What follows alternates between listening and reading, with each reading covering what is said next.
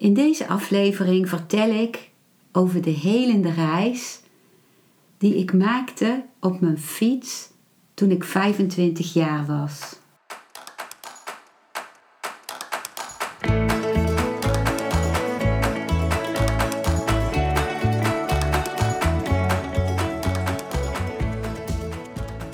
Welkom bij een nieuwe aflevering van Modita's podcast Van Pijn naar Zijn. De podcast waarin ik je meeneem voorbij de pijn in je leven naar wie je diep van binnen bent. Hoe kun je beter omgaan met je gevoelens? Hoe vind je rust in je hoofd? Wat zit er precies achter je pijn? En vooral, hoe kun je steeds meer jezelf zijn? Adem eens diep in en uit.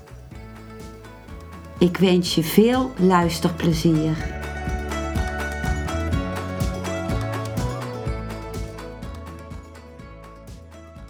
Toen ik 25 jaar was, toen, uh, zat ik, toen had ik er al zeven jaar van mijn medicijnenstudie op zitten.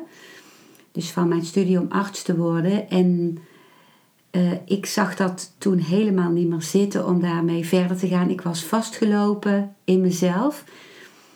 En ik had me opgegeven om drie maanden therapie te doen op de paasafdeling, dus de psychiatrische afdeling van een ziekenhuis in Eindhoven, om te werken aan uh, het uit mijn depressie komen, waar ik toen in zat. En dat had ik uh, voor mezelf, voor mijn eigen gevoel, met een heel bevredigend uh, gevoel afgesloten, die therapie. En toen wilde ik mijn studie afmaken. Dus uh, al was het alleen maar om mijn diploma te hebben, mijn artsdiploma, dat ik dan verder in mijn leven weer uh, kon gebruiken. En ik wilde mijn studie nu af gaan maken op een hele andere manier. Niet meer alleen maar studeren en mijn best doen en helemaal in de boeken. Maar ik wilde contact gaan maken met anderen, uh, met mijn collega's, met mijn studiegenoten, met met de secretaresses, met iedereen, met de verpleegkundigen in het ziekenhuis en met, mijn, met uh, de mensen om me heen. En om mijn studie af te kunnen maken, moest ik nog een maand wachten. En ik schrijf hier ook over in mijn boek Depressie, een opstap naar geluk. Dat ik heb geschreven toen ik uiteindelijk helemaal definitief uit mijn depressies was gekomen. En uh, dus mijn, uh, het vervolg van mijn studie zou pas weer in september beginnen. En ik besloot om een fietstocht te gaan maken. Om, een, uh, ja, om dat avontuur aan te gaan. Ik kocht een racefiets een hele mooie lichtblauwe, lichtgewicht fiets. En ik uh, kocht een boek over Frankrijk. Uh, dat was een. Het waren allemaal plattegronden, plattegronden met bijeengehouden door een spiraalband. En het idee was dat ik met al die plattegronden nog alle kanten op kon. Dat verstond ik onder vrijheid. Dat ik gewoon niet een vooropgezet plan hoefde te hebben, maar dat ik alle kanten op kon. En ik bereidde me voor, dus ik zorgde dat ik alles had wat ik onderweg nodig had. Ik wilde in jeugdherbergen gaan overnachten. Ik zorgde dat ik regenkleding had, dat ik. Uh, uh, kleding had, uh, natuurlijk toiletartikelen, dat ik alle reparatiespullen had om een fiets te kunnen repareren. En uh, uiteindelijk was mijn bagage 20 kilo en die moest ik dus ook nog allemaal op dat smalle snelbindertje van mijn fiets kunnen krijgen met spinnen, met een grote spin. En uh, ik was dus voorbereid. Ik had ook een Walkman met wat uh, muziek die mij uh, stimuleerde. En met oortjes om die in te kunnen doen. In die tijd eh, had je nog geen mobiele telefoon. Of eh, in ieder geval, ik had hem niet. En een Walkman was waar je muziek mee kon luisteren. En mijn moeder had kanker, die had uh, melanoom. En ik, had, ik was tot nu toe zoveel mogelijk, elk moment dat ik kon, naar mijn moeder gegaan.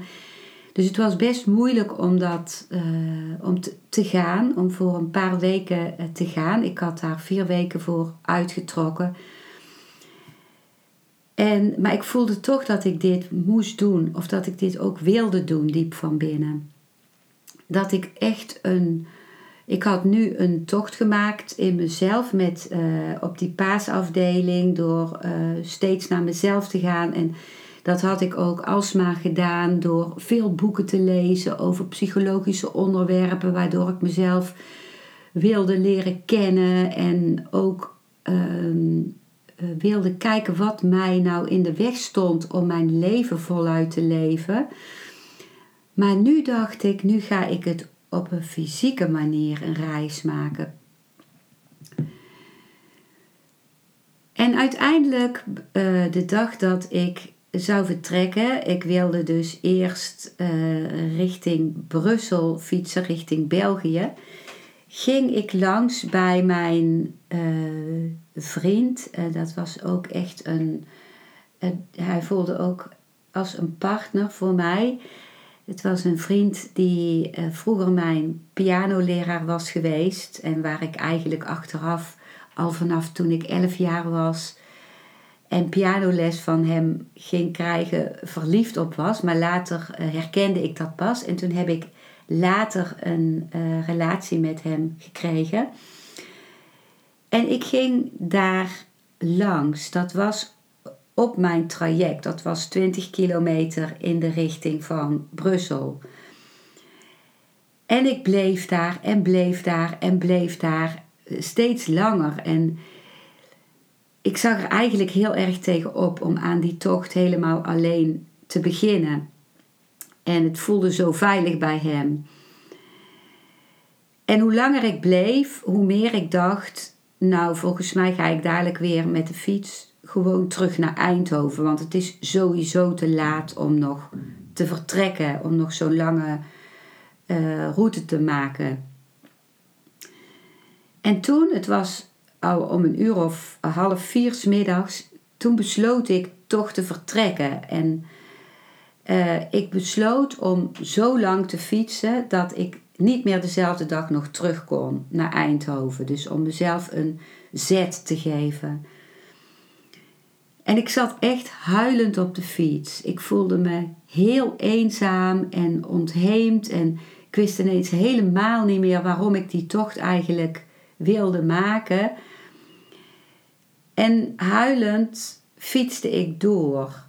En door en door. En uh, de avond begon al te vallen en ik trapte maar door. En uiteindelijk bereikte ik Brussel. En uh, in Brussel begonnen hele uh, flinke heuvels waar ik echt keihard moest trappen om naar boven te fietsen. En toen ik dus die eerste heuvel uh, aan de voorrand van Brussel opfietste, toen liep de ketting van mijn fiets. Dus de ketting zat gewoon helemaal moervast. Uh, uh, bij eigenlijk in de naaf van mijn voorwiel. En ik moest dus ineens van alles gaan doen om die fiets weer aan de praat te krijgen. Dus hem aan de kant zetten, die, die ketting weer los uh, proberen te krijgen.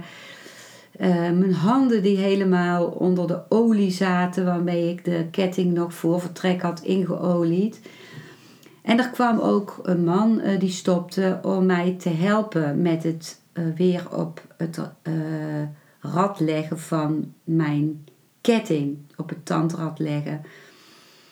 En later is dat nog heel vaak gebeurd dat mijn ketting eraf liep, maar dan kon ik het dus helemaal zelf.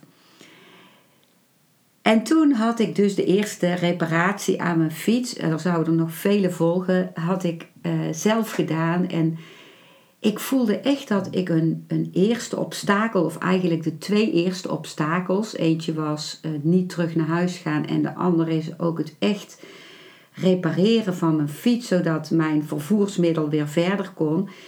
Dat had ik goed volbracht. Dus ik was echt trots en dat gaf me echt een kick.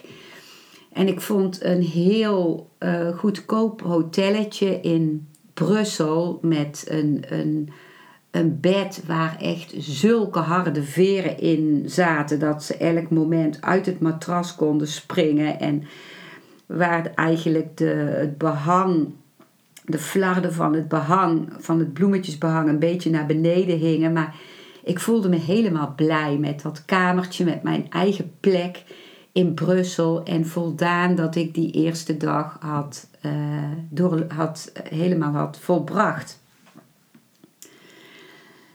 En toen ging ik verder. Ik zocht uh, naar uh, de route waarmee ik de volgende dag de Franse grens over kon gaan. En ik zocht een jeugdherberg die daar over de grens was. En dat gaf me echt zo'n vreugde van het overgaan van die grens. Op zich geeft Frankrijk mij altijd een heel goed gevoel van thuiskomen. En ik vind het ook zo mooi dat daar de, bijvoorbeeld de tuinen niet zo afgeschermd zijn als bij ons in Nederland. En dat er ook nog veel gebouwen zijn die een beetje in elkaar vallen of onaf zijn. Dat niet alles zo perfect is als in Nederland. Vind ik trouwens van België ook al. Maar eh, ik was dus heel blij dat ik over die grens was, maar tegelijkertijd kwam er een heel uh, ook akelig gevoel over mij heen, een ontheemd gevoel omdat ik nu die grote map had met al die plattegronden van heel Frankrijk erin. En het voelde ook als heel richtingloos. Het kan natuurlijk een meditatie zijn om uh, elke dag te volgen waar je gevoel je naartoe leidt. Om uh, bijvoorbeeld te denken: als ik naar links wil, wil ik naar links. En als ik naar rechts wil, wil ik naar rechts. Maar ik had het ook nodig om naar een jeugdherberg te gaan. Dus toen zag ik dat ik het echt nodig had om een plan te hebben, om een plan te maken. En dat vrijheid eh, wat ik voorheen als vrijheid gezien had, en dat was elke richting op kunnen gaan die je wil, dat dat in feite helemaal niet als vrijheid voelde. Omdat ik dan elke dag bezig moest zijn met waar ga ik nu naartoe. En als ik een plan zou hebben, dan zou ik daar niet meer mee bezig hoeven te zijn. En dan zou ik gewoon kunnen genieten van alles wat ik tegenkwam. Dus toen ging ik zitten en ik uh, ging ervoor zitten en toen maakte ik een plan. Ik dacht, ik wil een richting hebben en ik fiets naar Taizé. Taizé is een uh, heel klein Frans plaatsje uh, in Frankrijk op de plek ter hoogte van Zwitserland. Waar ik dus al heel vaak was geweest vanaf mijn achttiende. En dat is een christelijk ecumenische plaats waar mensen uh, van overal, vooral uit Europa, maar ook van sommige mensen uit andere delen van de wereld, bij elkaar komen om met de aandacht naar binnen te gaan, om te zingen, om te bidden, om um, gesprekken te hebben met elkaar over bijvoorbeeld over, over eenzaamheid of over het doel, van, het doel van je leven of over vergeving. En waar je ook met elkaar danst, met elkaar eet en uh, kunt wandelen. Dus dat was eigenlijk al een soort uh, thuis voor mij. En ik besloot dat mijn eerste doel zou zijn naar Taizé. En dat ik dan naar Zwitserland wilde gaan en over de hoogste pas wilde gaan in Zwitserland. En dat ik dan weer terug wilde gaan. Een stukje via Duitsland, Luxemburg, België en weer naar Nederland.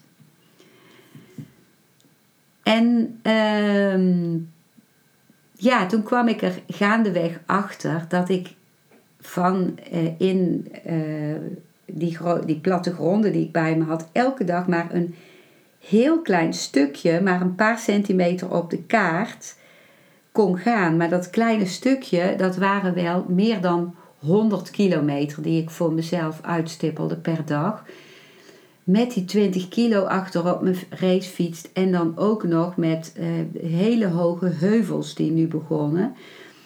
En in een hittegolf die begon. Dus het was echt een, een, uh, een enorme krachtsinspanning elke dag, die me ook een goed gevoel gaf.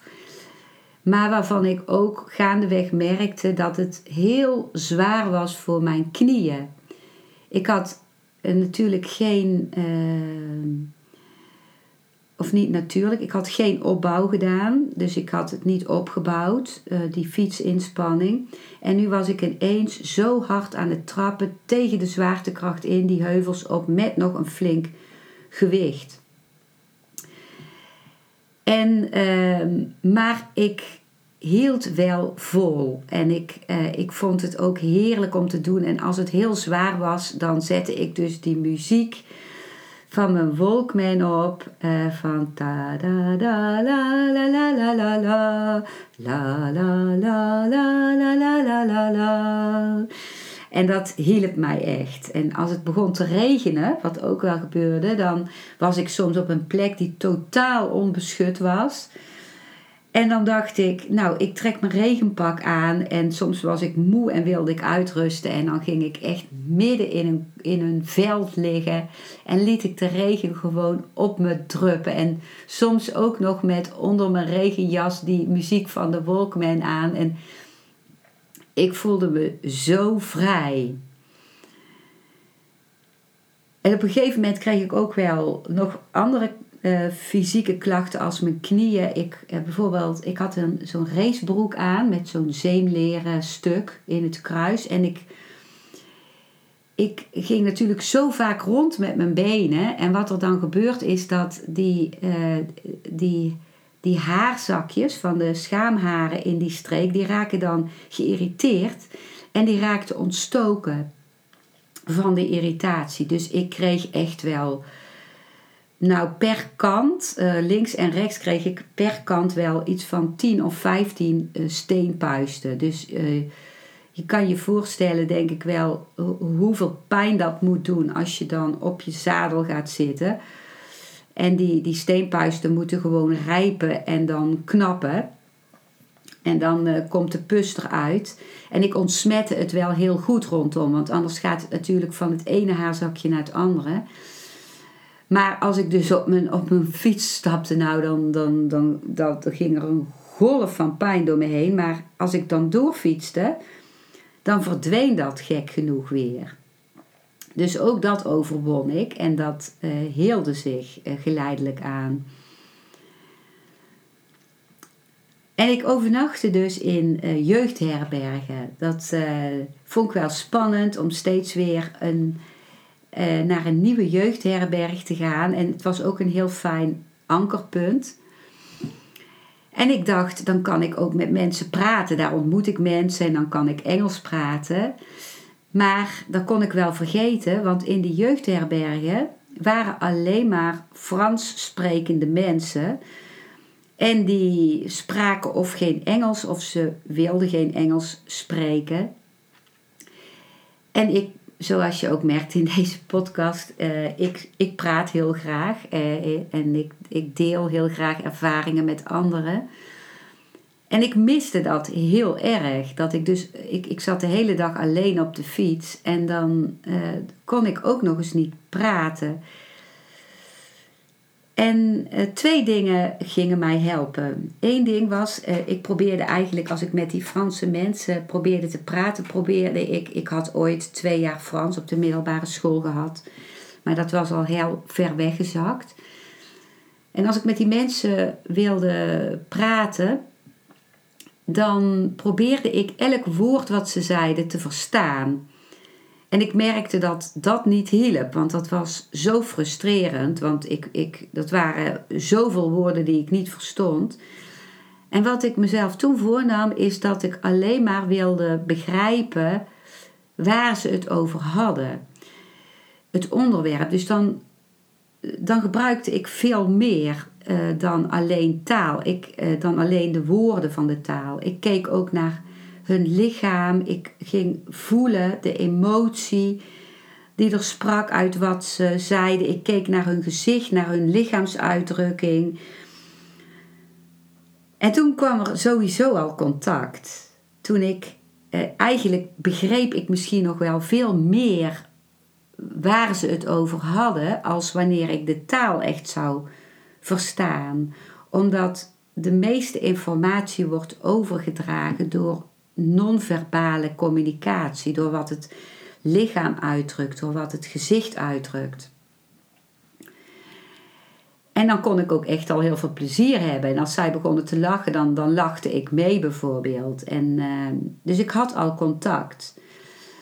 Maar wat ik ook deed, was dat ik, ik dacht, ik moet gewoon weer van begin af aan beginnen. En ik uh, ging uh, onderweg, als ik door een, grotere plaats kwam, naar de boekhandel. En dan kocht ik uh, boekjes voor lagere schoolkinderen. Dus boekjes met, waar plaatjes stonden, met onder het plaatje het woord, eh, waar het begon met eenvoudige zinnetjes.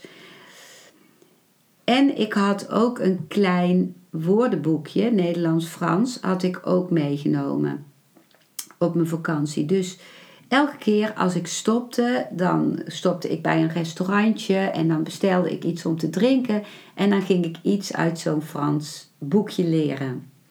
Op een hele speelse manier dus. En wat er toen gebeurde was ook dat heel veel van het Frans dat ik vergeten was, dat dat weer terugkwam. Dus ik ging steeds beter Frans spreken.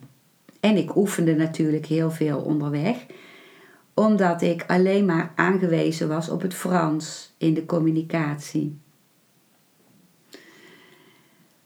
Het fietsen was een enorme krachtsinspanning en eh, ik had dus ook giga veel honger als ik s'avonds aanlegde bij een restaurant. Onderweg kocht ik gewoon iets in een winkeltje en at dat op. Maar s'avonds ging ik echt naar een restaurantje en één keer had ik zo ontzettend veel honger dat ik bijna flauw viel. Ik had uh, heel lang doorgefietst en het was ook heel heet, zo heet geweest onderweg dat ik in de lunch heel weinig gegeten had. Wat ik misschien juist wel had moeten doen. Maar daar had ik door die hitte niet eens zin in om veel te eten.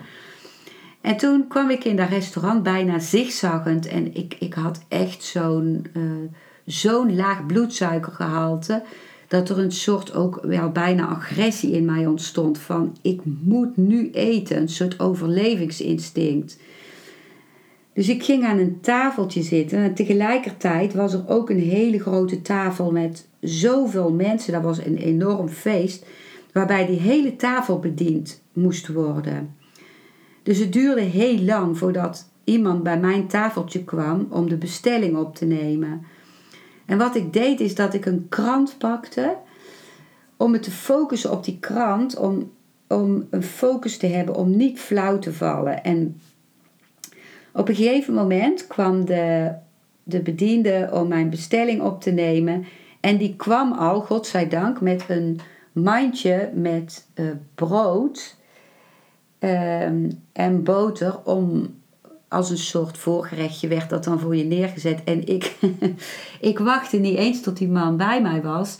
Hij had nog heel hoog boven mij dat mandje vast. En ik greep in die mand, pakte er eerste brood uit en begon dat op te eten. Dus die man die was gewoon stom verbaasd. Ik denk dat nog nooit iemand in een restaurant dat gedaan heeft. En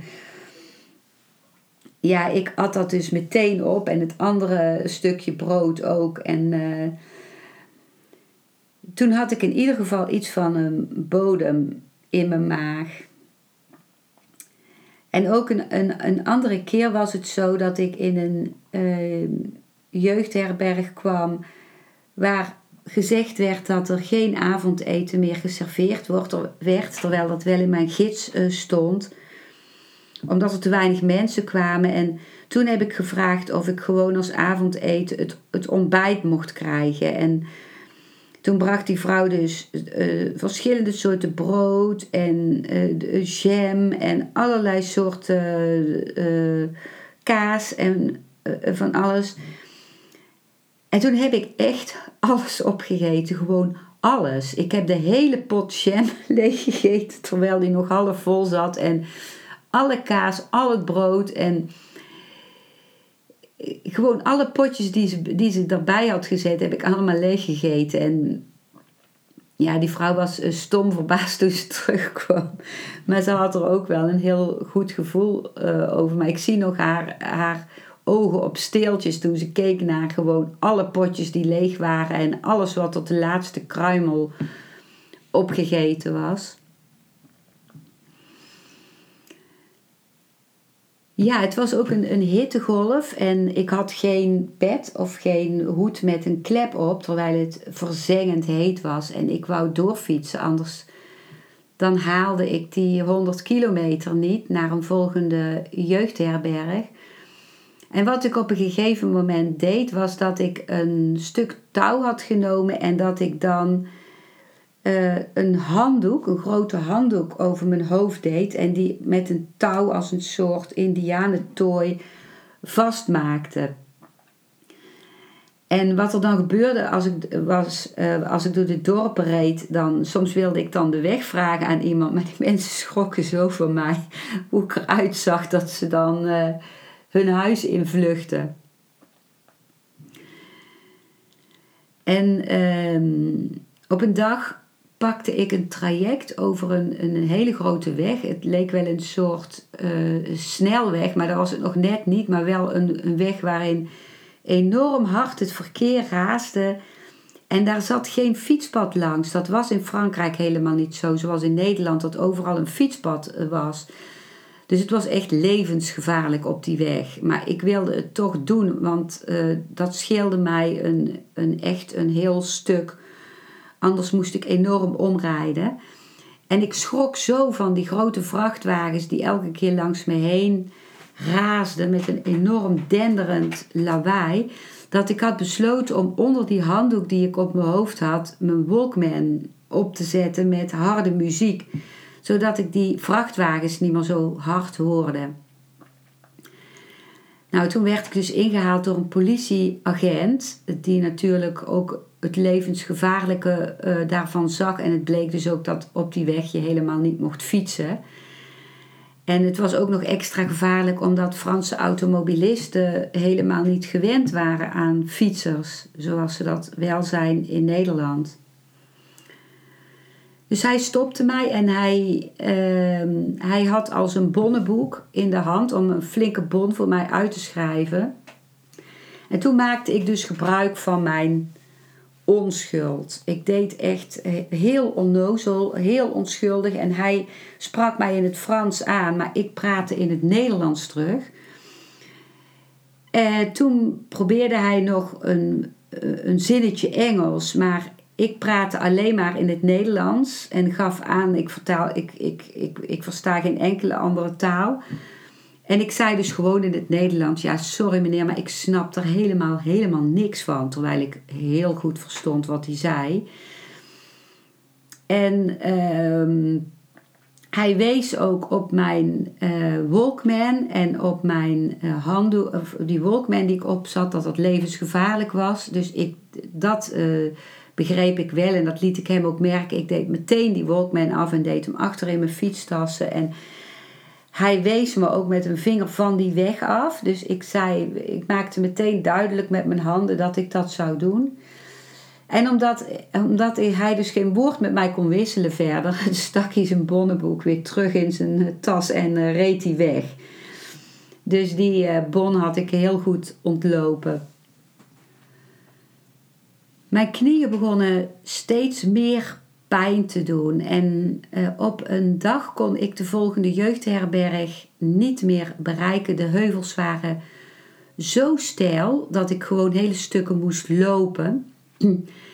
En toen was ik in Verdun. Verdun is een plaatsje wat, uh, uh, daar kwam ik dus achter, dat vertelden de mensen mij, waar heel veel oorlog was geweest, waar een enorme slag was geweest. Overal stonden bijvoorbeeld tanks met, met herdenkingstekens om die oorlog te gedenken. En ik ging daar op zoek naar een plaats om te kunnen overnachten.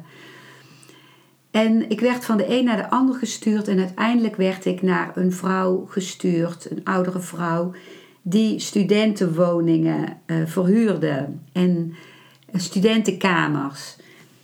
En toen mocht ik op de kamer van een student uh, slapen die uh, met vakantie was. Het was vakantietijd, dus de universiteiten en hogescholen waren gesloten en studenten waren ofwel naar hun ouders gegaan of op vakantie gegaan. En ik mocht bij die oudere vrouw dus ook mee eten. Dat was ik een hele wonderlijke combinatie van dan weer een, een hoop ertjes uit blik, dan weer een mais, dan weer brood, dan weer een ei. Dus uh, zo aten zij blijkbaar s'avonds met allerlei verschillende soorten uh, kleine gerechtjes.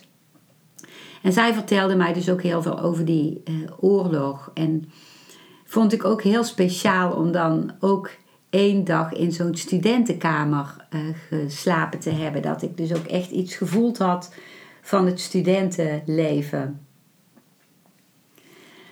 En uiteindelijk kwam ik dus aan bij mijn eerste doel en dat was Taizé. En mijn benen, mijn knieën deden zo'n pijn dat ik uh, gewoon bijna niet eens meer op, uh, kon lopen.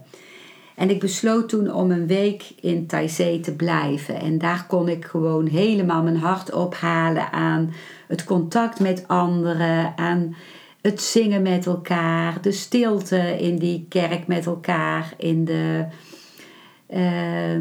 het, uh, het uh, delen van dans. Op een gegeven moment, na een paar dagen, kon ik ook weer dansen. En ook het zijn in die kerk met, met mijn levensvragen. En ik was zo dankbaar. En mensen die adviseerden mij ook om mijn uh, zadel lager te zetten. Er waren mensen die verstand hadden van fietsen, zodat ik minder belasting op mijn knieën zou leggen. En meer kracht kon zetten door een hefboomwerking van de benen. En toen fietste ik dus door naar mijn tweede bestemming en dat was de hoogste pas van Zwitserland. En ik kwam erachter dat het in Zwitserland veel minder fijn was om te stoppen in cafeetjes. Dat ze daar veel uh, afstandelijker waren. Ik denk de Zwitsers die hebben altijd geleefd in, uh, in een soort isolatie van zo'n berg. Dus die zijn veel meer op zichzelf gericht. Het was ook veel duurder daar. Uh, veel luxer in de cafés. En als ik daar, bijvoorbeeld als ik in Frankrijk met mijn natte regenpak binnenkwam, dan kon ik dat overal uithangen en dan kon dat drogen. En in Zwitserland was dat een heel ander verhaal. En uh, toen ik dus op weg was naar mijn hoogste pas, de heel hoog in de, de klimmend, toen bleek dus dat die pas helemaal geblokkeerd was, omdat er een hele hevige regenval met stormen was geweest. En er was een hele lawine aan keien die dus die hele pas geblokkeerd had. Dus ik moest terug en mijn route verleggen naar een andere pas. Dus een hele tijd later beklom ik een andere uh, pas. En dat was een enorme klim en die ging soms ook door hele bossen, wat soms ook echt gevaarlijk voelde. Op een gegeven moment passeerde mij een auto en de mannen in die auto zwaaiden naar mij en ik zwaaide heel enthousiast terug. Ik was gewoon al blij met contact. En toen bleek dat dus dat ik dat helemaal niet moest doen, want die mannen hadden dat helemaal verkeerd opgevat. Die dachten, daar uh, rijdt wel een vrouw waar we iets mee kunnen. En die waren dus in een volgende zijstraat gestopt. En toen heb ik ze echt op een hele botte manier duidelijk gemaakt dat ik dat ik hier geen zin in had. En toen stopte ik dus met dat soort zwaaien. En soms hoorde ik ook ineens iets ritselen uit het bos. Soms was dat gewoon een ree, maar het zou ook een, een man kunnen zijn uh, in mijn beleving. En wat ik dan deed is, uh, uh, ook als ik onderweg ehm, dacht dat ik iemand tegenkwam die iets uh, vervelends met mij wilde, dan draaide ik me om op mijn fiets en dan riep ik gewoon achter mij naar een denkbeeldige kameraad van hé hey, kom eens op want uh, we moeten nog verder om duidelijk te maken dat ik dan niet alleen was. Dus ik, ik verzon allerlei slimme trucs om mezelf in veiligheid te houden.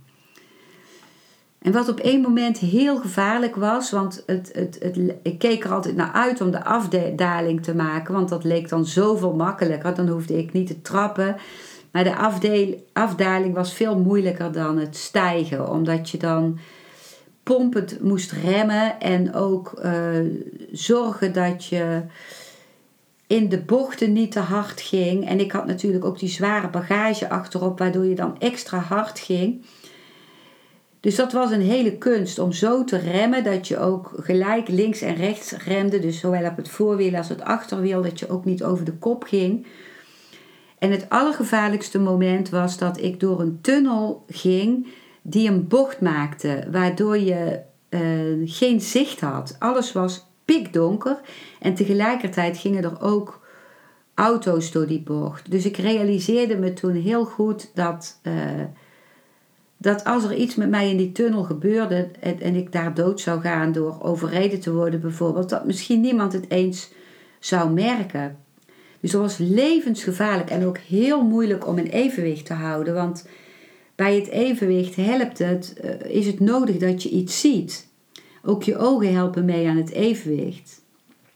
En ik kon ook niet stoppen, want dan zou het nog gevaarlijker zijn. Want ik had mijn lichten aangezet en dat licht werkte alleen als ik uh, op de dynamo, als ik ook doorfietste. Nou, godzijdank kwam ik die tunnel weer levend uit. En ehm, wat er toen gebeurde was dat mijn hele wiel geblokkeerd was. En ik stapte af en ik keek wat er aan de hand was. En toen bleek dus dat er een enorme slag in mijn achterwiel zat. En waar ik dus toen pas later achter kwam, uh, wat de fietsenmaker mij vertelde, waar ik uiteindelijk toch nog terecht kon komen in de volgende grote plaats, was dat je als je zo'n gewicht op, op zo'n fragiele fiets hebt, dan moet je elke dag je spaken controleren of die niet geknapt zijn. Dus er was, waren één of twee spaken geknapt, waardoor er dus een slag kon ontstaan. Die, dat fietswiel was gewoon een pannenkoek geworden, een, een soort ge, gegolfde pannenkoek. Dus vanaf die tijd heb ik dus elke dag alle spaken van mijn fiets door, er op de, door twee spaken bij elkaar te knijpen gecontroleerd. Maar in ieder geval moest die fietsenmaker een nieuw wiel uh, bestellen. En dat zou drie dagen duren. En ik moest dus drie dagen in dat plaatsje blijven. Maar toen ik dus terugkwam om mijn fiets op te halen, toen had die fietsenmaker, want die wist wat voor soort tocht ik maakte, die had ook mijn handremmen gecontroleerd. Dus door hij kneep er één keer flink in en toen knapte de, eh, de handrem die naar mijn achterwiel liep. Dus die, dat, door mijn vele remmen was die remkabel, waren steeds meer kleine uh, mini-kabeltjes van die remkabel geknapt. En was ik dus door die gevaarlijke tunnel die ik net beschreef gekomen, nog op het laatste draadje van mijn handrem. Dus toen, toen begreep ik pas echt dat ik door het oog van de naald was gekropen met mijn leven. En ik kon die fietsenmaker wel zoenen, ik kon hem wel omarmen. Zo ontzettend dankbaar was ik dat hij dit voor mij had gedaan. Dus hij had ook de remkabels vernieuwd. Als ik op het eind eh, van een dag mijn moeder bel, dan uh, informeert zij belangstellend naar mij, maar ik voel dat ze iets terughoudt. En ik vraag haar wat dat is. En later zegt ze me dat ze het mij eigenlijk op dat moment niet had willen zeggen, omdat ze mijn fietstocht niet wou verstoren. Maar ze vertelt dan uiteindelijk na heel lang aandringen van mijn kant dat ze uh, uitzaaiingen heeft van haar kanker, uh, van melanoom in de longen. En uh, dat raakt me heel diep. Ik zit daar in het donker worden op de berg en ik huil en uh, voel me zo verbonden met mijn hart. En er gebeurt dan ook iets heel speciaals. Uh, tot die tijd uh, heb ik vooral naar haar kankerproces gekeken, ook vanuit een de blik van arts van oh, hoe gaat het en hoe staat het ervoor en wat, wat uh, kan er gedaan worden. En uh, in feite uh, was ik ook zo bang voor die kanker en dat hij mijn moeder zou kunnen doden, dat ik eerst haar kanker zag. Dus haar gezwellen waar die opdoken. En uh, dat zag ik op de voorgrond staan.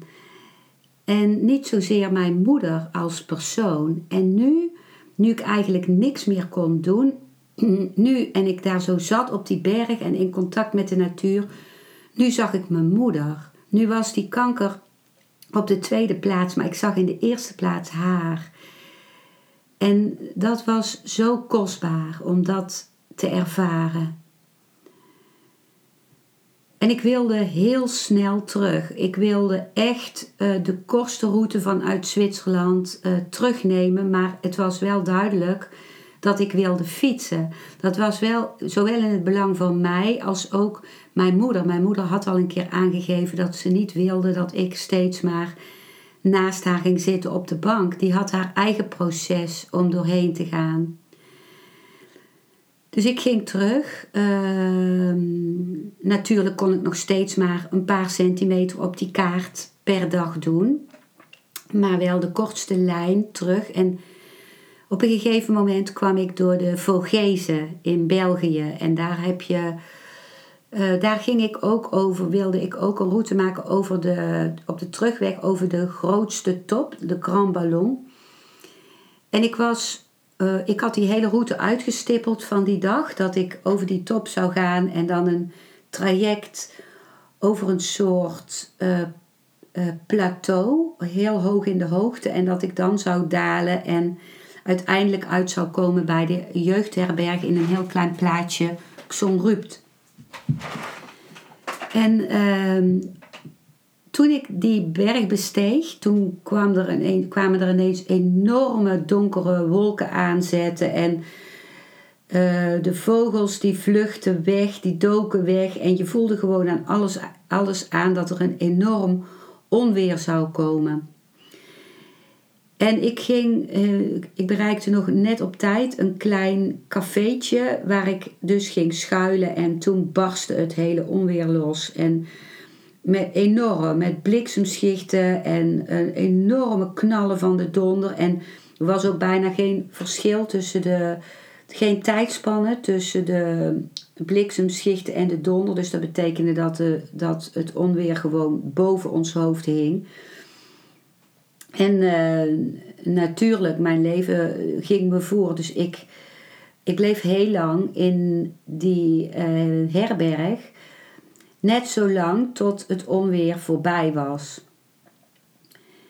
En toen ging ik weer naar buiten om een fietstocht uh, te hervatten. En ehm, ik ging verder naar die top. En daar zette een enorme mist op. Dus ik kon bijna geen hand voor ogen zien. En tegelijkertijd begon het donker zich in te zetten. Dus het was al heel laat en het begon al donker te worden. En ik moest mijn lichten aanzetten. En ik kon, die lichten die werkten dus alleen op die dynamo als ik fietste. En ik kwam al snel over de top. En toen begon dat plateau. Maar dat plateau had. En dat plateau was zodanig. Uh, plateau betekent dat ik op dezelfde hoogte bleef fietsen. Maar dat was zo dat er, dat er een heel klein fietspad was en dat daarnaast, meteen naast dat fietspad, nog bijna zonder berm ertussen, een heel klein strookje berm, was een enorm ravijn. dat ging zo ver de diepte in dat ik de, het dal daaronder niet eens goed kon zien. En aan de andere kant was een hele steile rotswand die recht omhoog ging. En het was dus al, het werd al heel donker, dus ik kon eh, alleen maar zien voor mij en dat ravijn dus in de gaten houden als ik fietste. Dus ik zag uh, heel groot de, mijn handen die op het stuur, uh, want ik, was dan zo'n omgekruld stuur wat helemaal naar beneden was. Dus ik, ik zat helemaal voorover gebogen op mijn fiets. Dan zag ik die handen uitvergroot op, dat, op die steile rotswand aan de rechterkant. En links zag ik dus het gapende gat van dat uh, ravijn. En zoals het op de kaart had uitgezien, duurde dat plateau niet al te lang. Maar het ging maar door en door, zeker anderhalf uur. En ik ging nog steeds niet naar beneden. Dus ik dacht, misschien ben ik helemaal fout. Maar ik, ik kon dus ook niet op de kaart kijken. Daar was het gewoon veel te donker voor. En bovendien bestond er geen weg naar links, eh, naar rechts en ook zeker niet naar links, want daar was het ravijn. Dus ik fietste door. En echt na hele lange tijd, ik denk wel anderhalf uur, toen ging het iets naar beneden en nog steeds was ik in een totaal onbewoond gebied. En weer een half uur later zag ik aan de horizon een piepklein lichtje. Nou, je kan je gewoon niet voorstellen wat dat kleine lichtje voor mij betekende. Dat was leven voor het eerst in deze donkerte en uh, onherbergzaamheid. En waar ik toen uitkwam, uiteindelijk was een, een klein gebouw. Echt in de middle of nowhere. Het was een soort uh, cafeetje met een soort vergaderzaal eraan vast. En ik ging daar eh, naar binnen en uh, daar zaten dus eh, aan een hele grote langgerekte tafel zaten daar allemaal mensen in een heel uh, chic zakenpak te vergaderen. En ik kwam daar binnen met verbeelderde haren, met mijn um, um, racefietsbroek die tot halverwege mijn bovenbenen reikte, met een bezweet lichaam en helemaal kwam ik daar ineens oppoppen uit het donker. En ik weet nog dat de vergadering meteen stopte en ze, ze keken mij uh, ontzettend verbaasd aan. En ik vroeg toen aan hun waar Xon Rupt was, dat plaatsje waar mijn jeugdherberg was. En toen zeiden ze, oh dat is nog echt ver. Uh, dat is nog zeker uh, drie of vijf kilometer, dat vind ik zelf niet eens zo ver. Ik had al zo ver gefietst. Uh, en het is pikdonker en op een gegeven moment leidden ze mij dan naar het café. En daar zei iemand, uh, gooi je fiets maar achter in de auto, dan breng ik je daar naartoe. Het is gewoon pikdonker en gevaarlijk. En, en toen haalde ik heel diep adem en toen zei ik, nee, ik wil alles gefietst hebben. Dus ik, ik hoe veilig en hoe, hoe, hoe fijn het aanbod ook klonk. Ik dacht, nee, dat zou ik niet kunnen verteren voor mezelf. Dat ik dan een stuk niet gefietst heb. Dus ik ging weer verder in de richting die ze mij gewezen hadden. En uh, ik kwam dus heel laat, al na 11 uur s'avonds, kwam ik in, bij de jeugdherberg aan. En daar was gewoon niemand te bekennen. En ik ging de jeugdherberg in en ik zag een grote zaal. Ik, ik zag een kleine kantine met tafeltjes, uh, met... Uh, rood met wit geblokte tafelkleedjes erop, kleine vierkante tafeltjes. En een, een grote slaapzaal met allemaal stapelbedden. En al die stapelbedden waren leeg. Er was gewoon niemand die daar sliep. Maar ja, ik kon me dus nergens aanmelden en ik was doodmoe. Dus ik dacht, ik ga gewoon in een bed liggen.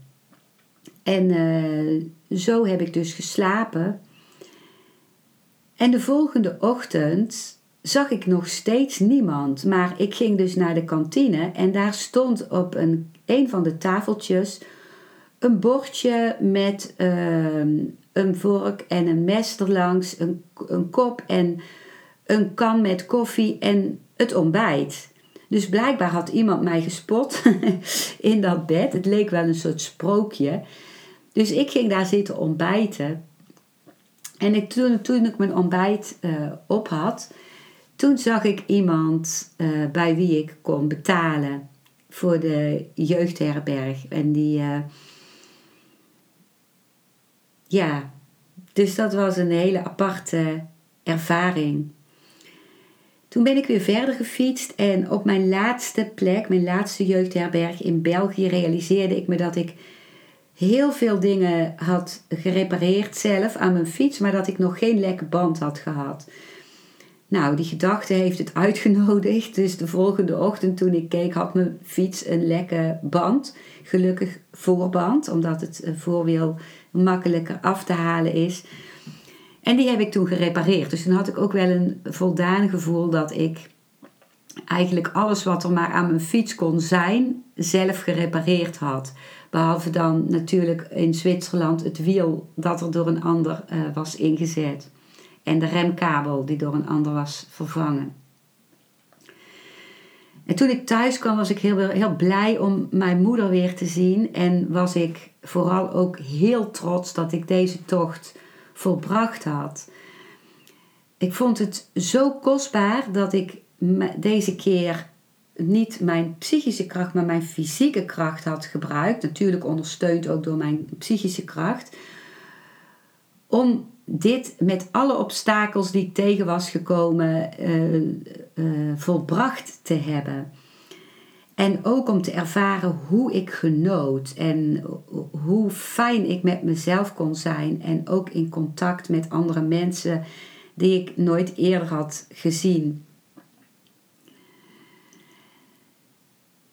Dat is wat ik over deze tocht wilde vertellen. En eh, over het goede wat het mij gebracht heeft in mijn leven. Dankjewel voor het luisteren naar deze aflevering. Ik hoop dat hij je een nieuw inzicht of perspectief heeft gegeven.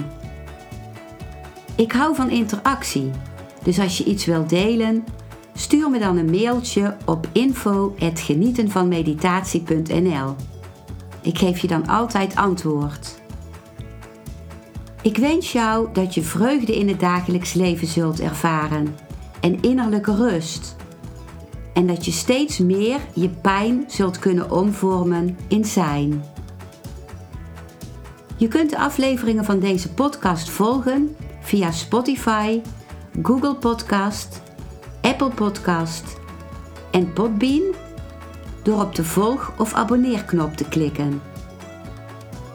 Als je luistert via de Apple Podcast, dat kan alleen als je een iPhone hebt, heb je een extra voordeel omdat als je op de knop abonneren klikt, je steeds een berichtje op je mobiele telefoon ontvangt als er weer een volgende aflevering van mijn podcast verschijnt.